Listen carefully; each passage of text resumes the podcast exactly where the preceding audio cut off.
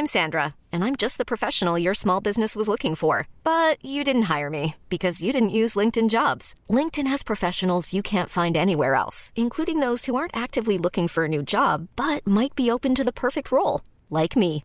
In a given month, over 70% of LinkedIn users don't visit other leading job sites. So if you're not looking on LinkedIn, you'll miss out on great candidates like Sandra. Start hiring professionals like a professional. Post your free job on linkedin.com/achieve today. Hi, I'm Daniel, founder of Pretty Litter. Did you know cats tend to hide symptoms of sickness and pain? I learned this the hard way after losing my cat Gingy. So I created Pretty Litter, a health monitoring litter that helps detect early signs of illness by changing colors, saving you money and potentially your cat's life. Pretty Litter is veterinarian developed, and it's the easiest way to keep tabs on your fur baby's health right at home. Go to prettylitter.com and use code ACAST for 20% off your first order and a free cat toy. Terms and conditions apply. See site for details. Since 2013, Bombas has donated over 100 million socks, underwear, and t shirts to those facing homelessness.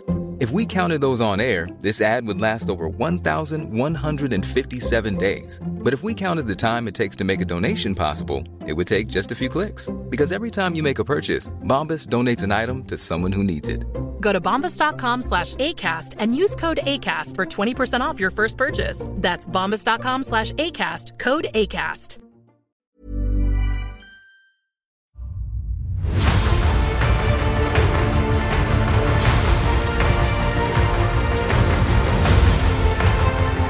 Hello, everybody, and welcome to Blizzard Watch, the podcast where we talk about Blizzard Entertainment and its many games. I'm Matt, I'm the host, and with me this week is my fantastic co host, as she is every week, uh, Ann Stickney. And what have you been up to? I um well, I have once again failed to get the music box twice. Um, I am like I think I'm losing hope that I'm ever going to actually get that thing. I don't know. It's like the one toy that I'm missing from those stupid Paragon boxes and it was the one that I really really wanted. So of course it's the one that is just never going to happen for me. Um beyond that, haven't been doing too much with World of Warcraft, just the usual, you know, run around, do the daily quest, thing like that. Um, have poked around on the PTR a little bit more. It is very interesting, and I am enjoying it. Um, and then, oh, in, in other news with like the Switch, I am almost done with Pokemon Let's Go, but I'm doing that whole obsessive thing where I'm like, I need to collect all of the Pokemon because I just need to collect all of the Pokemon. So, um, I've been doing that. And I did discover something cool. Remember when I was talking about like games last week? Yeah, I do remember that. Okay. Twitch Prime is running a thing right now where you get like a free three months of their like Nintendo online thing. And it gives you this catalog library of all of the old like NES games. And I think there's some Super NES. I don't know if there's Super NES. I think it's all just like Nintendo. It's just Nintendo games, but like Mario 3 and Mario 2 are in there. Kirby's in there. Like there's a bunch of stuff that's in there. So I play. I spent the weekend playing really, really retro stuff, and also I am terrible at them. it's been way too long. Yeah, I was watching a video a while back that was talking about like the the stuff you forget from old games. yeah. Like, and it doesn't have to be Nintendo old even. Um, I whenever I boot up an old save from like a, a game I haven't played in a couple of years, uh, what really comes to mind is when I took up Fallout again in 2016 after having not played it in a while. I couldn't remember how anything worked. Like, um, oh god, what do we do? In, in fact, when I was playing Assassin's Creed this morning, um, because I, the new DLC just came out, I couldn't remember how to stealth or how to like you know jump or how to do like the the whole like the main thing that's you have to do to get a sneak attack off on people. I'm like, which button is this? Oh God! See, the thing so- is, is like I remember all of this stuff, and I, I mean, I vividly remember where all the warp whistles are at in Mario Three. I could go through and do that, but the Switch controller is not the controller that I remember playing the game with. So the muscle memory isn't there. I feel like if I had like an actual uh, Super Nintendo or Nintendo like controller, like the original ones, the OG ones, then it would kind of be like riding a bicycle. I don't know. Because I do, I like I said, I remember- remember where all the warp whistles are at. I usually remember stuff within like a, a a couple of minutes, but it always there's always that oh God, um, the last time I played this was on a 360. oh geez, what do I do? This is on a PC now. What do I do? Oh, right, okay, that's how you do it. yeah, yeah. pretty much. Anyway, so yeah, that's Oh, what I've been up to. Like retro gaming, doing some World of Warcraft stuff, getting really annoyed because RNG is just not my friend right now. I, I seem to go through phases with the RNG because it's like sometimes it is absolutely for like Legion. I didn't I didn't have to fight that hard to get the Paragon stuff out of Legion. Uh, I think the unicorn from Val'sharah was like the last thing that I got, and that still didn't even really feel like a huge grind or anything like that. So yeah, I don't know. Uh, I I I don't want to talk about RNG in World of Warcraft. How's the shoulders? Let's just No. Yeah. anyway, that's been the show. I'll talk to you guys later. Uh, no, uh, we should we'll talk about some top stories. Uh, the you know first story that we're going to talk about is one that just came up today. The uh, World of Warcraft Classic beta, um, which has gone up to level 30 up to now, has been taken down so they can do some changes and buff up the, the max level to 40 for testing. So they're, they're allowing people to get up to 40 to test. I hadn't gotten to 30 yet, which was the old max. That should be up today. Um, I've I've been on the beta quite a bit, and so far it's been it's been good. But I've only gotten up to 20 because level 20 is when it starts getting really slow. Dicey. Like, Yeah, it's just you're fighting stuff like they give you quests at level 19 to go kill a level 24 elite pig in in in Redridge. I'm like, what? I can't kill that thing. Are you out of your mind? Yeah, that's not gonna happen. yeah, I'm, I'm going to be killing that thing for a while. Uh, so there's there's all of that stuff is still there. So I'm I'm interested to see when people start going from 30 to 40 if there's going to be a lot of people hanging out in like certain regions like Desolace just killing uh scorpids or or the um, skeleton, the undead skeletons in the south end of it, because you go through that little canyon there, and that's okay. I don't know why I remember all this obscure stuff. oh, there's no forgetting it. It's it's burned into your memory. I remember I play. I only played Horde. Like I didn't play Horde as much as I played Alliance, Mm-hmm. but I'm never gonna forget that patch of like centaurs, uh, right there on the bottom of Desolace that you like you basically. oh basically yeah, the ones by. that are like right by the entrance to Felwood. See, you could like hang out there and kill those dudes for a while and work on like your reputation. yeah, um, your Gelkis rep if you were getting that. which was also painful and and then every once in a while you'd see Rexxar walk by and I was like oh hey Rexxar I forgot about that you you on classic. Ah Rexxar will be making his trek again. I'm so excited. Yeah, He's not gonna look right either. no he won't. But it's okay because he's just gonna be Rexxar and and Misha and they're just gonna be walking. Ah I forgot about that. I totally forgot about that. Man okay. I need to get in on this whole classic beta thing. I'm not on the classic beta thing, but yeah, I, I think for me, what I've found like really entertaining so far, and maybe it shouldn't be so entertaining, but it totally is, is that every now and again they'll they'll release it's like a list of bugs that are not bugs. Yeah, the that list continues to grow. Like, yeah. Here are things that are not working right, but it's okay that they're not working right because they're not supposed to be working right. No, that that is how it always worked. like the one that no, this is correct. It may seem like it's broken, but it's actually right. The one that got me was when it was like Warrior Regeneration is operating at expected levels. I think everybody who played a Warring Classic was like, "Yep, it, it was that bad." Mm-hmm. Yes, we had to run away from a second mob adding. Uh huh. It was that bad. People don't believe us. this is Like, when did you actually second wind? Because second wind didn't exist. there is no such thing as second wind. There is nothing. You get an ad, you die. Maybe you kill the first ad before you die. Maybe you don't.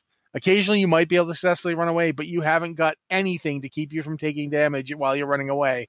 So if you're at low health, you're probably going to die before you get away. Save your potions for the runaway period. Yep.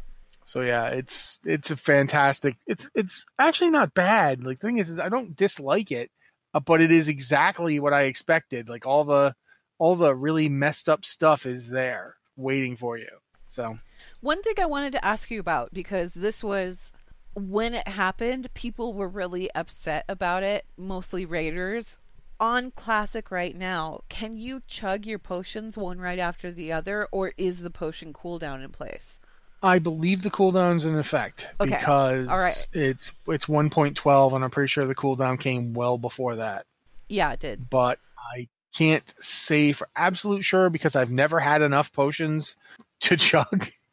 like if I have a potion on this character, it's it's a miracle. It's it's it was in a chest.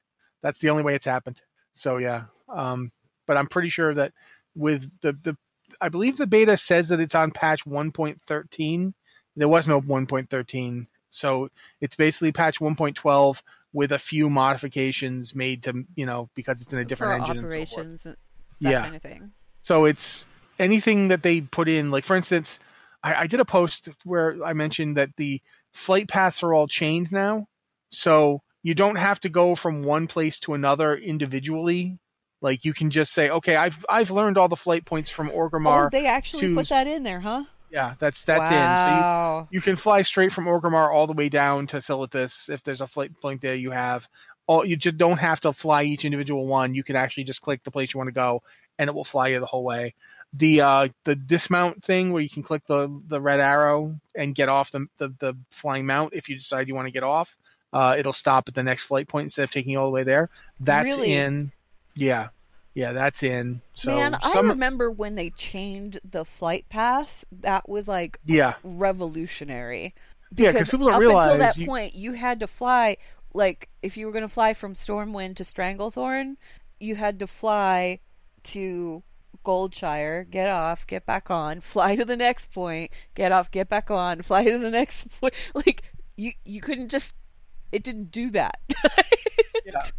the, when they put in the they put in chain flight points, people could finally like get on a verd and then go to the bathroom. yeah, Before before they did that, if you went to the bathroom, you'd come back and you were like one fourth of the way there because you got off at the first available flight point, and now you have to fly the rest of the way. So yeah, it was actually a huge convenience. Um, people don't realize this, and that's actually in. There are a few others. Um, one that really caught my eye actually when we when I was playing.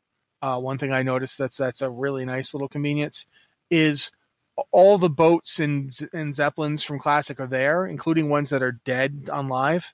yeah. So you can go from Menethil Harbor. You can go from from uh, Darnassus. You go to Aberdeen. From Aberdeen, you go to Menethil Harbor. From Menethil Harbor, you go to uh, Theramore. So you can actually jump down to Theramore from uh, Darkshore. You can just jump back and forth. Uh, and there's like blimps, all the blimps there. So you can go from Undercity to Grom'gol or from Orgrimmar to Grom'gol and so forth. There is no It's actually pretty harbor in Stormwind, though. Nope, no harbor in Stormwind. So if you want to get to Stormwind, you are running from Menethil, uh, which is you know Which I is did it, so- Menethil to Ironforge, Ironforge take the tram, and then you're in Stormwind, and it's okay. But yeah, yeah, it's it's not it's too awful. You just have to run through the wetlands. I only got killed four times, and that's the kind of thing you find yourself saying when you play Wetclaw. I only got killed four times. Yep. That's fine. I remember on I remember in live when I had to do this the first time. I had no idea where I was going. I ended up dying like six times. I ended up in a cave run. full of oozes. Yeah, I remember the first time I did it. Seriously, I ended up in a cave full of oozes. Yeah. Because I didn't know where the where the road was. I had no idea. I'd never done this before. Ran off the road, ended up in a cave full of oozes. Wasn't Yeah. getting my body back. yeah, no, that didn't happen. Mm-hmm. But yeah, so that's that's being handled. That's going to be happening fairly soon. Um, Corpse hopping was definitely a thing yeah, where you you basically you would get as far away, then you would res, something would kill you, and then you'd get as far away as you could from that, and then That's you'd res, there. and then something would. Yeah, but I mean, like, you know, now that you know where the road is, it only happens like three or four times. But Yeah. what's really what's really funny is when you're running and there's a crocodile coming up behind you, and you're running and you're trying to see will it break off before it gets to me? Oh, it got to me. How many times is it going to hit me before? Okay, it broke off. I'm not dead. Oh, but there's a raptor. Okay, I'm dead. But uh, we could talk about this all day, and we do have other stuff to talk about. So uh, I think I'm, the thing next one I'm going to mention is that Operation Mechagon, the the super dungeon, the mega dungeon from uh, patch 8.2. One of the things it brings back is a particular kind of hard mode that we last saw in Ulduar, where instead of toggling for a higher difficulty level, you can do the fights in specific ways. And by doing the fights in those specific ways, they will be harder. And we don't know yet what the loot will be. There's at, at present we don't. There's no no loot to test in the dungeon, but when you do that, you do the hard mode. For for example, the way that the dungeon works is there's a, a boss who basically floats around in the air and he, he flies between bosses. There's three bosses. pull- There's yeah. three initial bosses, and you could choose which order you want to do those three bosses. The fourth one is flying above, and he's he's flying above one of the three bosses. Yeah. Yeah, and if you pull that boss while he's floating there, he engages during the fight and adds difficulty to it. He he drops a certain kind of ad that Oh. you can't kill Ooh. that will attack you throughout the fight, and you basically just have to deal with the damage. And if you do that like enough times, because he'll do it for all three bosses. If you if you wait till he's flying over a boss before you pull it, um, he won't come. If you do this, if you pull while he's not there, he won't show up and make the fight hard mode in the middle. But if you pull while he's there, you can do this for all three. Um, he, he'll drop the ad, special ad and make the fight harder. And then when you get to him at the end, the the ads on the way to him because it's a it's kind of a similar to XT. It has this like wave of stuff before you get to him. Uh, the, the ads will be harder, and his mechanics will be different and more difficult as well when you finally fight him. So it's interesting. I I don't know how popular it will be. I don't know how many people will actually do it. Um, but it, it reminds me of Firefighter, which mean I, I get like sweaty hands and start feeling uncomfortable whenever I remember Firefighter because that was that was not a fun fight. Um, Firefighter 10 man, I think, was one of the most aggressively painful experiences of my life. Yep. Um, just because there wasn't enough people to really cover the area. And I mean, Firefighter 25 had its own problems. There were too many people, Twen- and everybody was 25 was a matter of okay, who's the first person that's not going to dodge when they need to dodge? Yeah, And it was always a healer. yeah. 25 certainly has problems, but 10 was just you just did not have the numbers to deal with the the stuff that was being thrown at you. I remember when we did Firefighter 10 and we got through it, and I, I remember like one healer was just screaming. He was screaming his head off the whole time, just just screaming left, right. Oh God, look! Ah, we did it! And he was hoarse for the rest of the raid. The rest of the raid, he was like croaking out instructions. Yep. So yeah, uh, but they're but that's interesting that they're doing that because for a long time now, difficulty has just been normal, heroic, uh, mythic. Ulduar was really the only place that they did that. It was kind of an experimental thing that they did.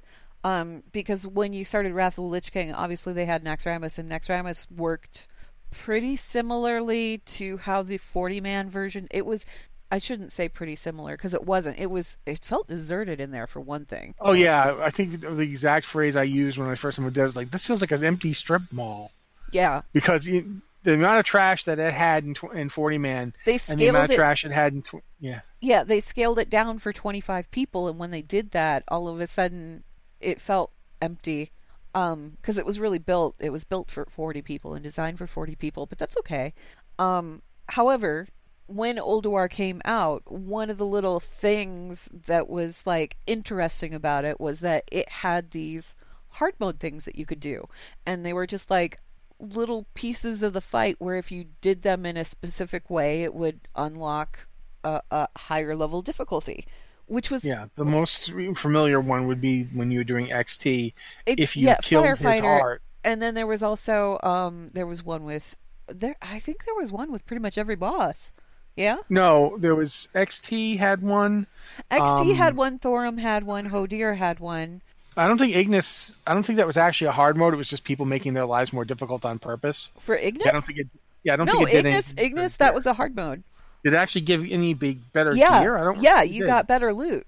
Okay, then a lot of them had them. And Uh, Razor Razor I Scale had one. I Flame think, Leviathan did one. Yeah, Flame Leviathan. Flame I think Leviathan all of them one. had like a hard mode that you could do because there was that achievement where if you did all of those things, and the XT obviously XT if you killed his heart during the heart phase, then it would he would kick into overdrive and like murder everybody. Yeah, Um, he was he was quite nasty and when she every, did that. everybody thought that was really cool. And you know, of course, that all culminated when you went to Yogg Saron because you could choose, you know, depending on who you killed up above, how difficult Yogg Saron was going to be. You know, whether it was going to be like four lights or no lights or that kind of thing. Um, and then when they came out with, I'm trying to remember the name of it, Argent Tournament. Coliseum. Yeah, the Argent. Yeah, the Argent Argent tournament. Coliseum. when they came out with that, that's when they put in the toggle switch where you could just switch from normal mode to hard mode. And there were a lot of people, myself included, that were kind of a little bit disappointed with that. Not because we didn't appreciate the fact that there was hard mode, because we did. It, w- it was nice that there was like another level of difficulty there. It was that the mechanics that were present in Ulduar were really clever. And it was kind of fun because it was actually more engaging in a way because it wasn't just one person flipping a toggle. It was you had to do a certain thing during the fight to unlock this whole bonus level thing, right? And it just felt really cool. But I know that the people that I talked to and from what I remember like of developer interviews and stuff, they said, "Yeah, that was really cool, but they can't keep coming up with ideas like that forever." Because not every boss fight is going to have an opportunity to do something like that. You know what I mean? No, I, I understood why they did it. In Yeah. part because of that. And here's the, the, I remember when it started with Sarth because Sarth had Yeah, that's right. Because you, you, could could increase choose. Sarth's difficulty. You could do it up to like Sarth had three ads that surrounded him, and like they were like big deals, and then they were like trash. You could clear all the trash and avoid killing those three ads, and if you did, they would come down during the fight. And for every one of them that you left up, the fight would get more difficult, and you could finally get it to ramp up yeah, to like its its ultimate level of difficulty. Um, or you could just not kill anything and all the trash would come. As as the expansion progressed and we got more geared, we started doing that. We started like not killing anything. You'd run in to engage Sarth, and then you just like Bloodlust. AOE Go! everything. I remember when we were working on heroic uh, Lich King, uh, heroic 25 Lich King, because at that point you had 10 and 25, and then you had heroic and normal. We were working on heroic Lich King, and we would like for for stress release, we would go to Sarth and just pull the whole thing and drag it all on top of Sarth and go nuts.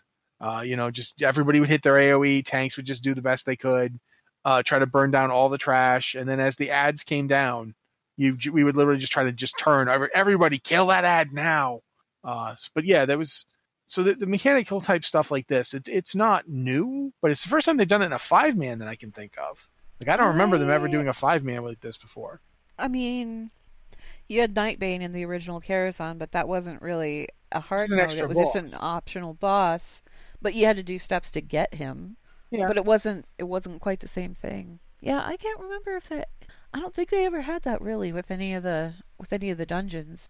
So yeah, that's cool. That's the thing that's coming in 8.2. Um, It makes sense to me t- though because we're talking about like a gnome area and you know it's all that like technology it's all about the technology thing and Ulduar was definitely all about the technology it was like Titan tech that kind of thing so thematically it makes sense to me I don't know I wouldn't be surprised to find out too that uh, Mechagon turns out to be built on one of the unknown Titan facilities where we haven't gone to yet.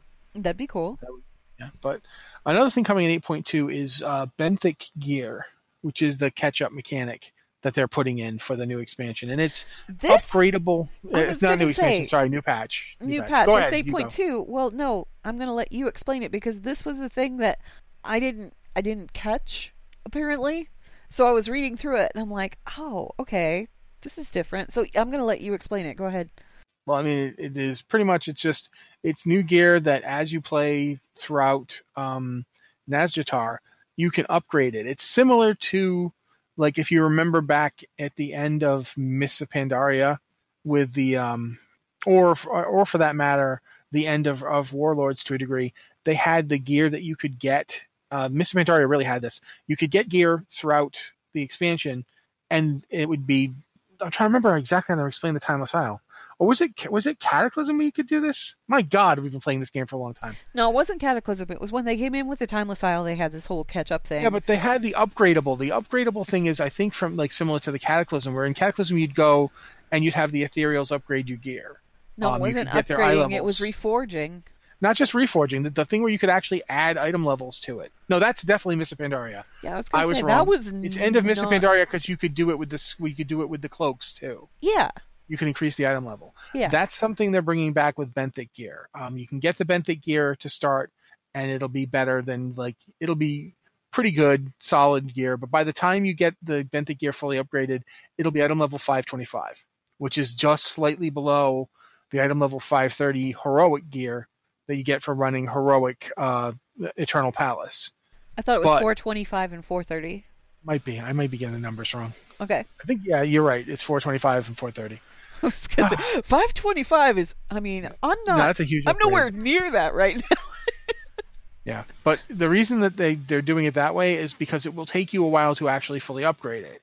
By the time you've got it fully upgraded to that point, people will be clearing heroic. So it's it's a way to get your gear current and to keep up and to have like if for some reason you just can't get that that weapon drop or that mm. you know that armor piece, you'll be able to use a benthic piece and you'll be able to upgrade it to the point where it's almost as good as heroic stuff so you won't be basically hanging around waiting in normal mode gear until that heroic piece drops. That's pretty But cool. the- Yeah, it's I think it's really interesting because it's it's a different way to itemize and keep your itemization going. Like with the the way we've had it up to this point, the only pe- like the only pieces that are really important are your Azerite pieces, and you kind of the rest you just get the you know get the highest level one you can, and then you're done, and you don't think about it again unless you get you know you get an upgrade at some point. But with this, you you'll actually be paying attention to and, and working on your gear, and you can do it in different ways. Like you can have it as a backup, or you can be this is the only content I do type stuff. And since we're going to have heroic warfronts uh, in 8.2, I think it's just going to be heroic um, Arathi to start. Uh, since those are coming, the, there'll be various other ways to get your gear up to level as well. So that's interesting to me. The, the fact that it's based on Nazjatar and it's it's involves questing and, and going through Nazjatar kind of reminds me a little bit of other catch-up mechanics we've seen, like the Broken Shore and uh, Argus. But it, has the fact that it's got the upgrade built in makes it new and interesting. I mean, that's something we haven't seen in a long time. Like I like I said, Mists of Pandaria was the last time we got gear, you know, the ability to upgrade gear. But that was any gear you had. That was literally any piece of gear you got, you could upgrade. Like, I think twice back then. Yeah. Um, so I have a question. sure.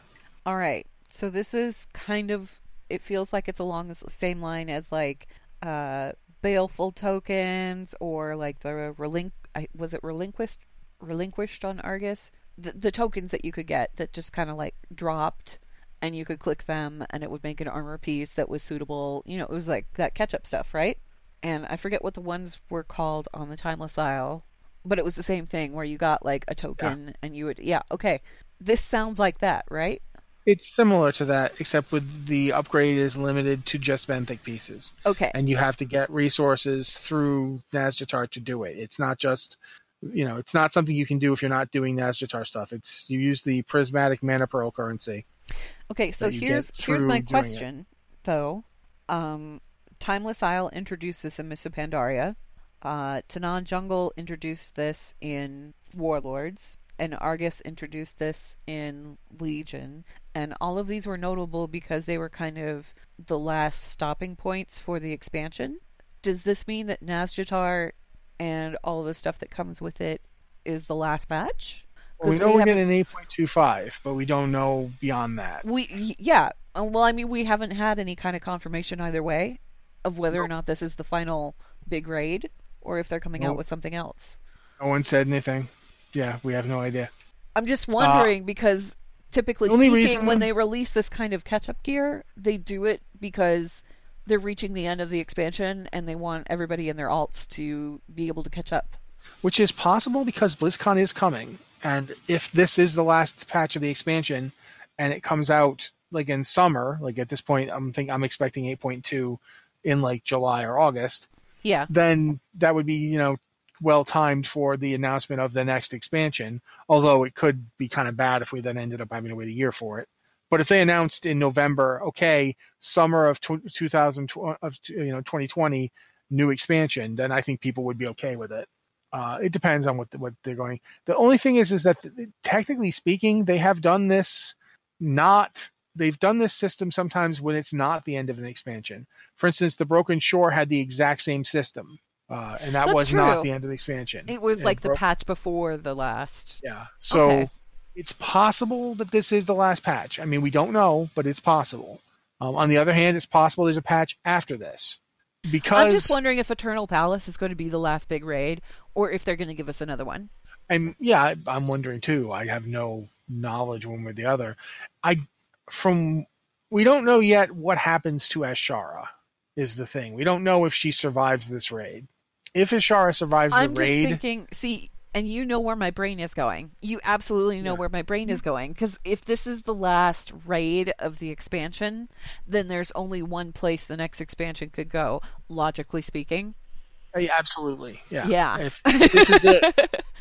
this is it. They have to to deal with N'Zoth in the next raid, the next expansion. Black Empire, Whereas- like I was saying last yeah. week, man.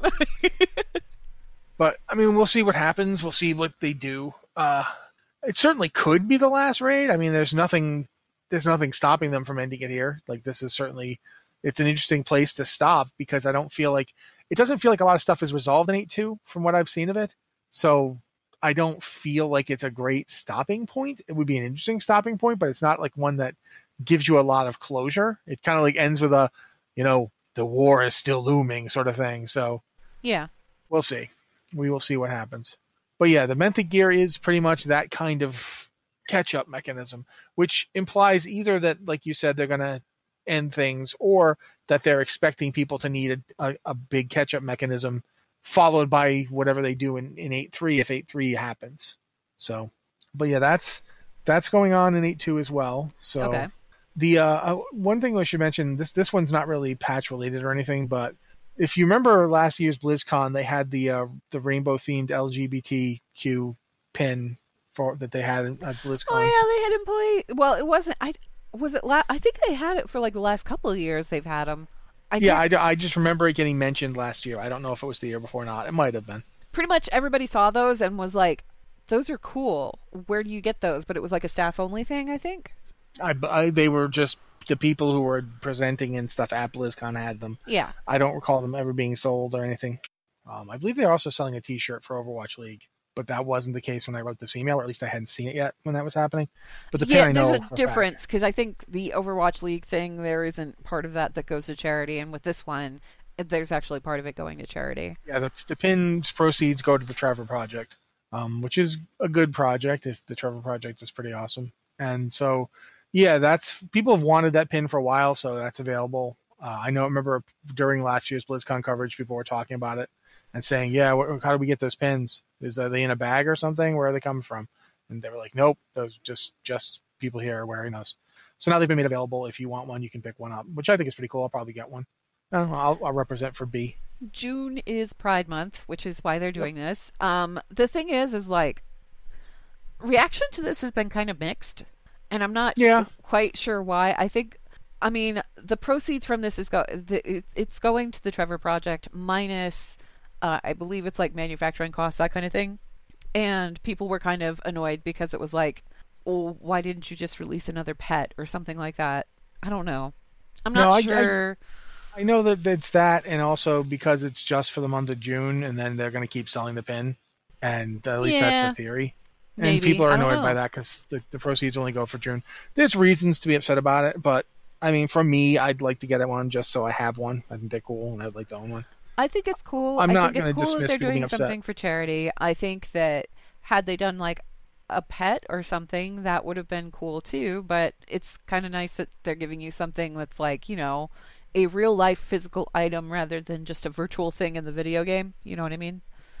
So I don't know. Uh, Those pins were really cool. I just remember they were very eye catching at BlizzCon, and everybody was like, "Where did they get those? Where can you get those from? Those are really neat." so yeah, it's kind of cool that you can get them. Trevor Project is a really worthy charity, so I'm glad that they are actually like donating to that organization. And yeah, it's Pride Month. Cool. Speaking of the Trevor Project, though, uh, since we brought that up, uh, this June 29th, the uh, annual Running of the Trolls uh, is starting up again. Uh, it's something that happens every year. This Running of the Trolls and Running of the Gnomes. It's been the past few years. Uh, Dravi, really cool uh, member of the community, a warlock. She's been, you know, organizing and running these things, and they all the proceeds that they get, it's basically something you can sign up for to sponsor it.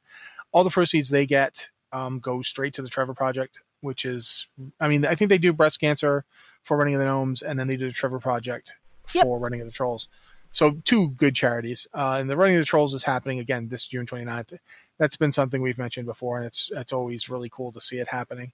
Uh, it's a fun time. I've done it once or twice. Uh, yeah, if you if you want to participate in it, you just make a troll on Feathermoon or Scarlet Crusade servers um, in the troll starting area, so in the Echo Isles, and you run from there. It's pretty fun. Yeah, it's it is basically people will turn out to watch and you just run. It's it's neat. Uh, I've I had fun doing it the one time I did it. Um, actually, one time I did it, one time I just showed up and watched. So the time I showed up and watched, I felt a little weird because I wasn't doing anything. But that them's the breaks. But yeah, um, that's that's going on for June, and that's a you know if you're gonna do something for the Trevor Project, you might as well keep that in mind. Um, I think that's pretty much it. I mean, I can't think of anything else. I mean, there's We're a day early this week, so the news Yeah. is kind of light. I'm sure we're probably just going to get an avalanche of news either later today or tomorrow, at which point we'll be like, oh, shoot. But that's okay, because we'll carry it over to next week. It's all good. these are the things that happen. But for right now, uh, we're going to move on to some emails. Uh, if you have an email for the show, uh, please send it to podcast at blizzardwatch.com with the subject line podcast or Blizzard Watch so we know it's for the show. Uh, we'll talk about anything, like, you know, well, I mean, you know, we'll talk about any Blizzard game. Let's put it that way. If you write a long email about how you, you know, no one understands you, we probably won't talk about that unless it's really compelling email. I mean, I, I can't guarantee we won't talk about it, but probably we won't. So, uh, Ann reads the emails for us. So if you don't mind, Ann. Okay, uh, first email is from Easy Target from Oldemon, who says, Rolling dice in anger since 1980. Good reference. Uh, they said, So, is the Heritage armor available for Death Knights? All other Tauren I have had have been race changed into Darkspear and then Zandalari because Dinomancer, or directly to Zandalari because Prelate. I have re rolled my Sunwalker, kind of miss that guy. Do I have to keep leveling him from scratch doing that anyway, really? And then go through the whole war campaign again? Or am I good just going through the campaign on my Death Knight? You are good just going through the campaign. Your Death Knight. Uh, I think you have heritage to ar- have. you, you can do the heritage Yeah. armor on a Death Knight. You just have to have, I believe, exalted with the rep of the the faction, like for instance, the Tauren of Thunder Bluff, in order to get the heritage armor. But you have to have that on on your account. It doesn't have to be on the character getting it. It just you have to have earned it somewhere.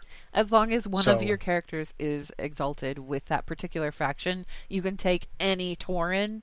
It doesn't matter what the class is, it's just any Tauren and go through it. Uh, one thing though, make sure it's Thunder Bluff. Be a Tauren, not a Highmountain Tauren. Yeah, Highmountain does not count for this. they already got their own heritage armor, so keep that in mind. But it's the same for if you're looking for the getting the gnome armor as well. Same deal. Uh, you can absolutely do it on Death Knight. You have to have exalted with Gnomeregan on one of your characters on that account, and you're good to go. That's that's what you and need from to do. the if i remember correctly with the Tauren stuff you actually have to play through the war campaign stuff that involves bane before you can do the heritage armor yeah um, because that's that quest stuff is right. important to the story. right um Yeah.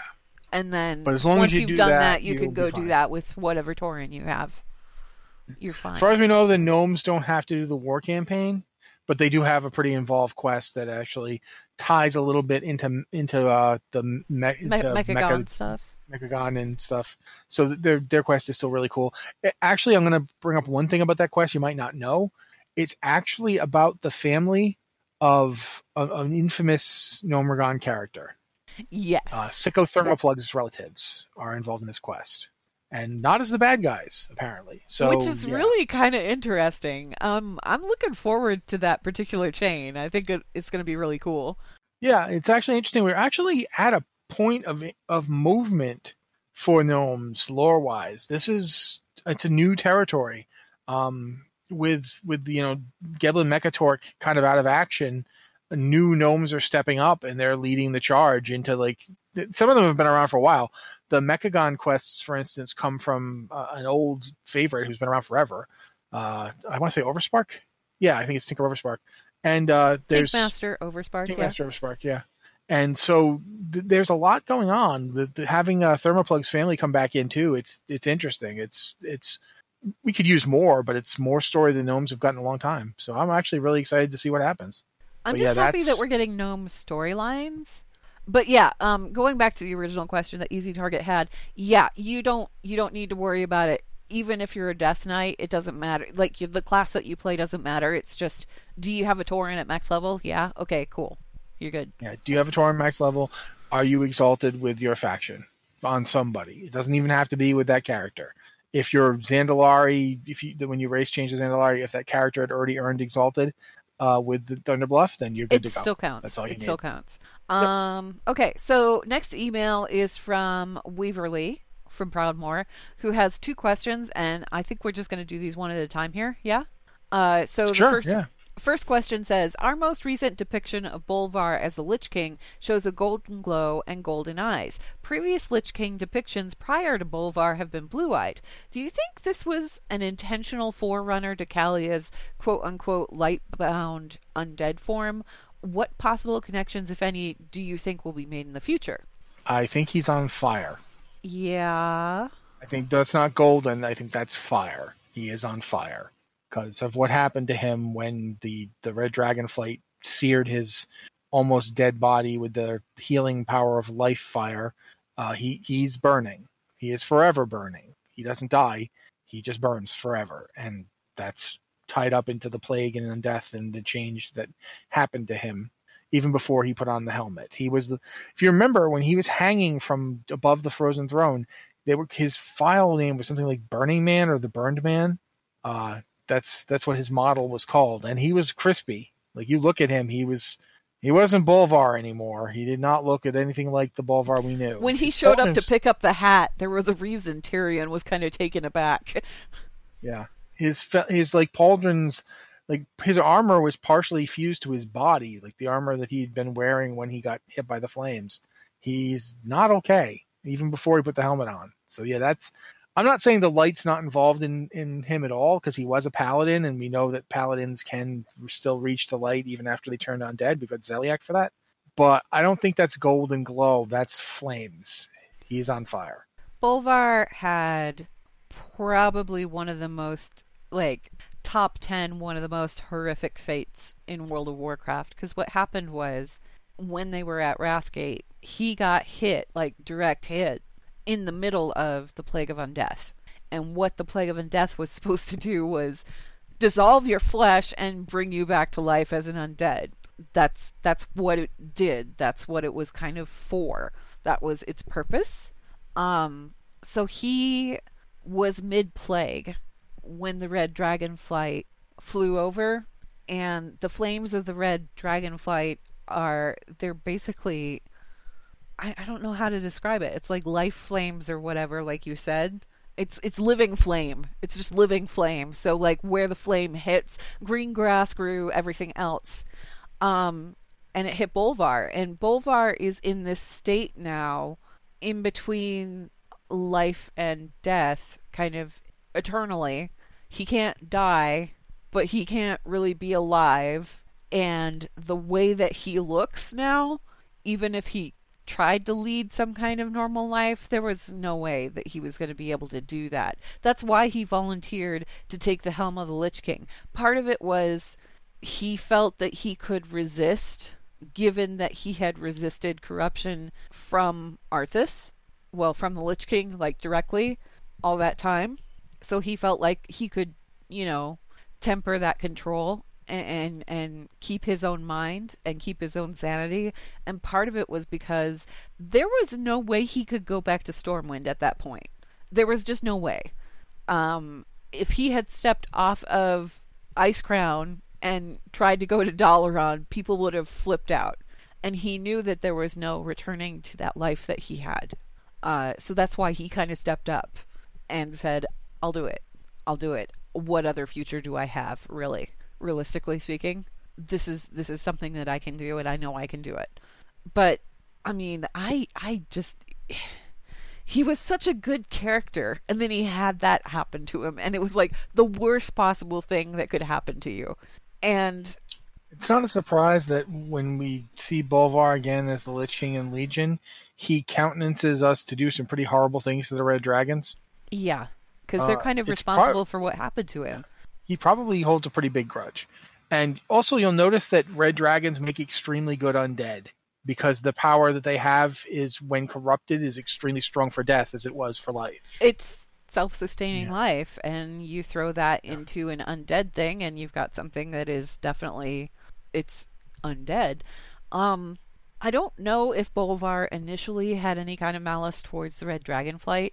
I don't know if that's something that happened once he put the hat on. He's got a lot of time to think about it too. He's had a lot of time to think about it, but I'm wondering if just like the helm of the Lich King and the place where he was, you know, it couldn't corrupt him directly, but it could kind of foster that animosity towards what had done this to him. And that Yep, kind of makes know. sense too. I don't know. Anyway, Bolvar is like one of my he's one of my favorite characters just because the nature of what happened to him and what he chose to do afterward, it just he's a good character. And I remember the first time I ran into Bolvar when he was like in Stormwind, right? and, and like fighting the black dragons that were like a bunch of all of the guards in the throne room turn into these black dragons and he just sits there and cuts through them like butter it was so so great it was like it was just it was this moment of absolute unapologetic heroism like in the middle of this really amazing storyline that you're playing through on the alliance side. Anyway so yeah it was just i don't know. I loved it. I loved it. I really loved that character. I thought that character was fantastic and i was really happy when he got involved with wrath of the lich king and then i was really horrified with what happened to him at the Wrath. That's part of what made the Wrathgate so impactful at the time was that everybody's experience with Bolvar was this is the bright shining beacon of humanity. He is the golden hero. We don't have King Varian. We don't know where he's at or anything. Stormwind is being ruled by a little boy, but we have this pillar of of heroism here. And yeah, I don't know. It just it made it really impactful for a lot of people. Um so yeah, I'm I'm interested in seeing where Bolvar is going to go from here. I obviously I don't think that we're done with the Lich King at all. I don't think that anything with the Golden Glow had anything to do with the Lightbound stuff because it took place so far beforehand and it already had a logical explanation for it. Um, anyway, we release got another question here, and the question says Second unrelated question If you choose, as we possibly move away from the faction conflict, do you foresee the focus shifting to internal conflicts? We certainly see this occurring within the Horde. If so, what fissures do you anticipate in the Alliance or Horde's future? I mean, you could do a lot of different things. Um, one fissure that could come up in the alliance is the two groups that have lost their home not having a home, uh, depending on what happens at the end of this expansion. But assuming that they don't just, you know, if the Night Elves don't end this expansion with a place to live, that's a problem because that's the Night Elves and the Worgen are both kind of homeless, and they can't all squat in Stormwind forever. Uh, so that that could be a pretty big conflict. Uh, for the horde let's assume for a moment that you know one of the problems would be who's in charge now like are we going to have a war chief if so who is it is sylvanas still around? No war chief has ever just like been deposed you know? Garrosh wasn't just deposed he was a, he was locked up. Um could she just resign? Like you, there's a lot going on here that that's kind of unprecedented. The idea of a war chief resigning has happened but he didn't resign and then go lead just a part of the horde. Can they just like know? vote to impeach, or is that not a thing? you know, yeah. kind like, can Sylvanas be like, I'm done. I've done all I want to do. I'm gonna just me and the Forsaken are gonna go off and do our own thing. Like there's there's a lots of stuff. You know, how do you like deal with that? How do you deal with like the one thing that comes to mind is that you know the whole bit where Sar- where Thrall's like in the cinematic, I won't, I'm not gonna lead, and Saurfang's like, I wasn't asking. Uh, who is Saurfang asking? Who does he want to lead the horde? Does he want to do it?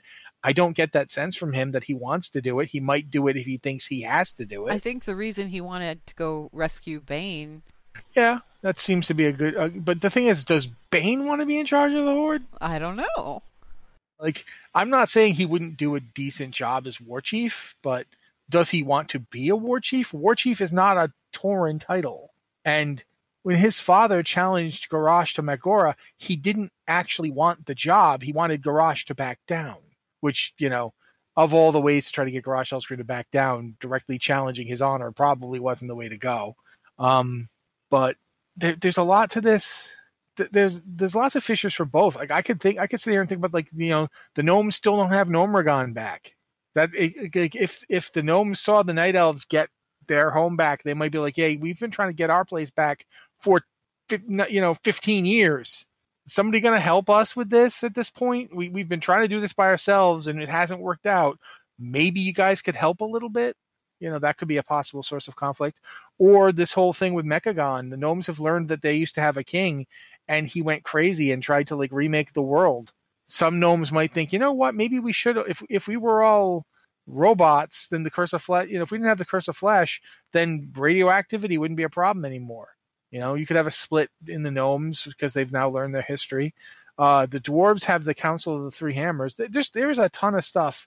Like imagine dwarves trying to decide between, you know, Magni's out there. He says he doesn't want to be king anymore, but he's directly talking to Azeroth. Moira's as far as they know, son is eventually going to grow up here, and he's the one Yeah. that's got the direct claim.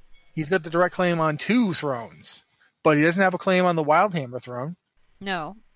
So how is that going to work? And that could be a fascinating new bit of thing to come up. I think for me anyway, it feels like the most likely Fisher alliance side would be the Night Elves just because they joined after the third war and what have they really gotten out of that deal? Yeah, especially if you look at like their their history throughout the past, you know, the the World of Warcraft years. How they went from a really hopeful time. Yeah, Yeah. but how many thousands of years were they living in isolation and doing just fine? And then as soon as, you know, the Burning Legion hits and they do the third war, that happened, they made their alliances and they made their alliances with both the orcs and the humans and they worked to put a stop to what was going on with the third war and they were successful with that, right? And then they kind of went back to their own thing and when the orcs started encroaching again, they turned to the alliance and said, "Hey, can you do a solid, help us out? We'll go ahead and you know ally with you guys." And it was the first time in Kaldorei society, the society that's been around for like ten thousand years, that they'd done anything like this. And what's happened since then? Everything terrible, like just bad things. And you know, this is why this is why I perpetually get frustrated with with what they did with Fandral because I feel like Fandral could have been a very good foil and he could have been a very good representative of this is the way things are and they are supposed to be and you guys are pushing us away from that. Why are you doing that Tyrande? Why are you doing that Malfurion? What have you brought to Kaldorei society? What have you really done to us as a people? because Fandral always had that whole um, night elves are better than anybody else kind of superior attitude. That was like his thing. Um, if you went and you talked to Fandral and you weren't a night elf, even if you were a night elf, he didn't really treat you very nicely. I was gonna say I just did the beta. He's not nice to night He- He's not nice to night elves, but if you go there as not a night elf, he's even worse, right? He just he doesn't like non night elves. He doesn't think that the night elves should be doing any of this alliance stuff and the only reason he hasn't done anything about it is because he isn't in that kind of position of power. But technically speaking, he did kind of do something about it because he's the reason that Malfurion Stormrage isn't around. He's the reason that Malfurion is trapped in the Emerald Dream at that point in time. We just didn't know it. Tyrande's still leading the Night Elves at that point, but Fandral represents this faction who's not necessarily happy with what Tyrande and Malfurion have done. And he has a good point. Like he absolutely has a good point because what did this alliance gain the Night Elves? Nothing. Well, that's why it's interesting that we have Maiev back. Yeah, and Maiev kind of fits in that role too, but given what we saw of her in Legion, um, and given how she's like actually talking to Tyrande again and stuff, it's she doesn't fit quite the same niche as Fandral did. This is part of the reason though that I was so upset with what they did with Fandral because I feel like he could have been much much more than he was.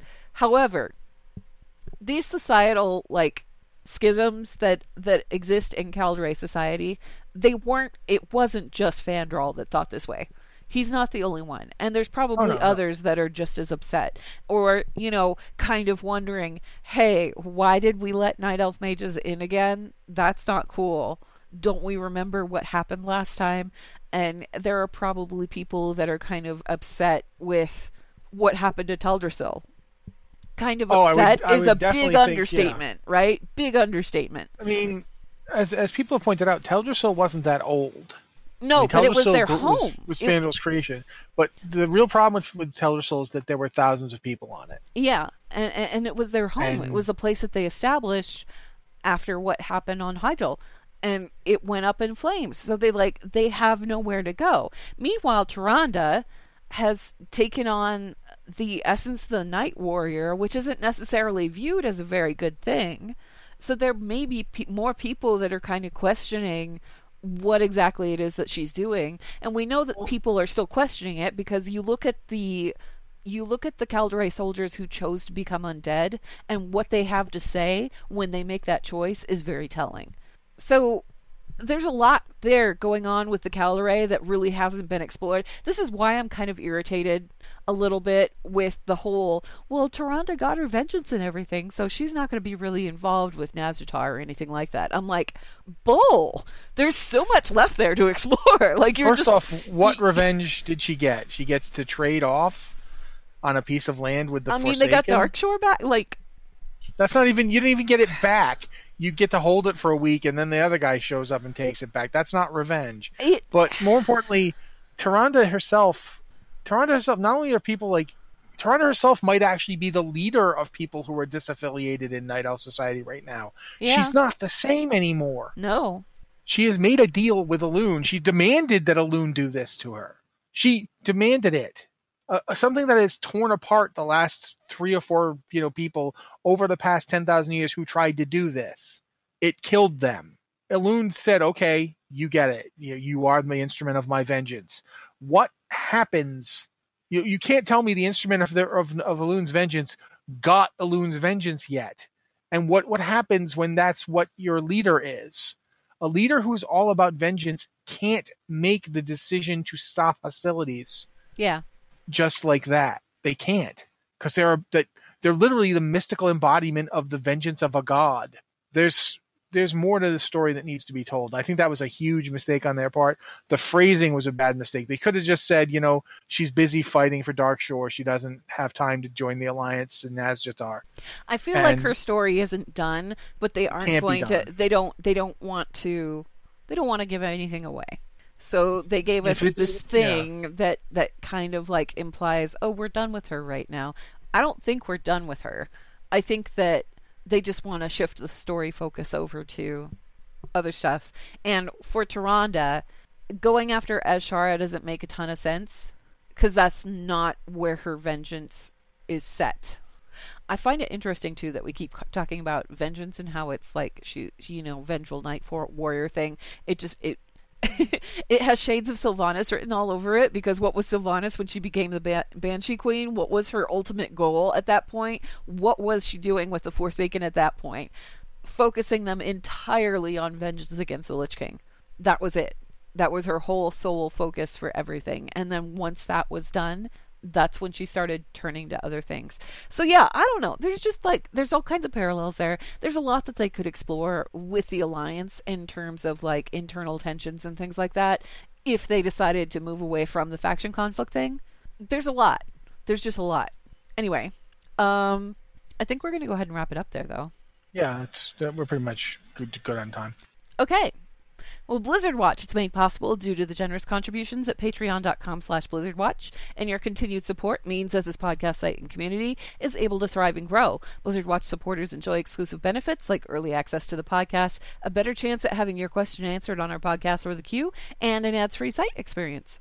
Thank you very much, Anne. Uh, again, guys, if you have an email for the show, please send it to podcast at blizzardwatch.com with podcast of Blizzard Watch in the subject line so we know it's for this show.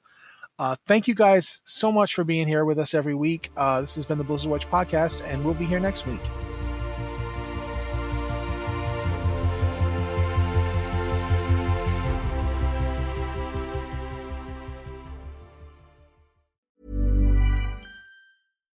Why don't more infant formula companies use organic, grass fed whole milk instead of skim?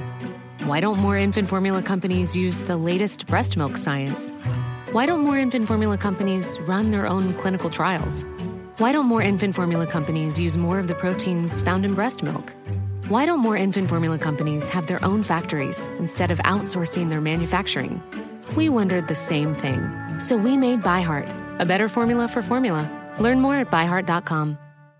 Hi, I'm Daniel, founder of Pretty Litter. Cats and cat owners deserve better than any old fashioned litter. That's why I teamed up with scientists and veterinarians to create Pretty Litter. Its innovative crystal formula has superior odor control and weighs up to 80% less than clay litter.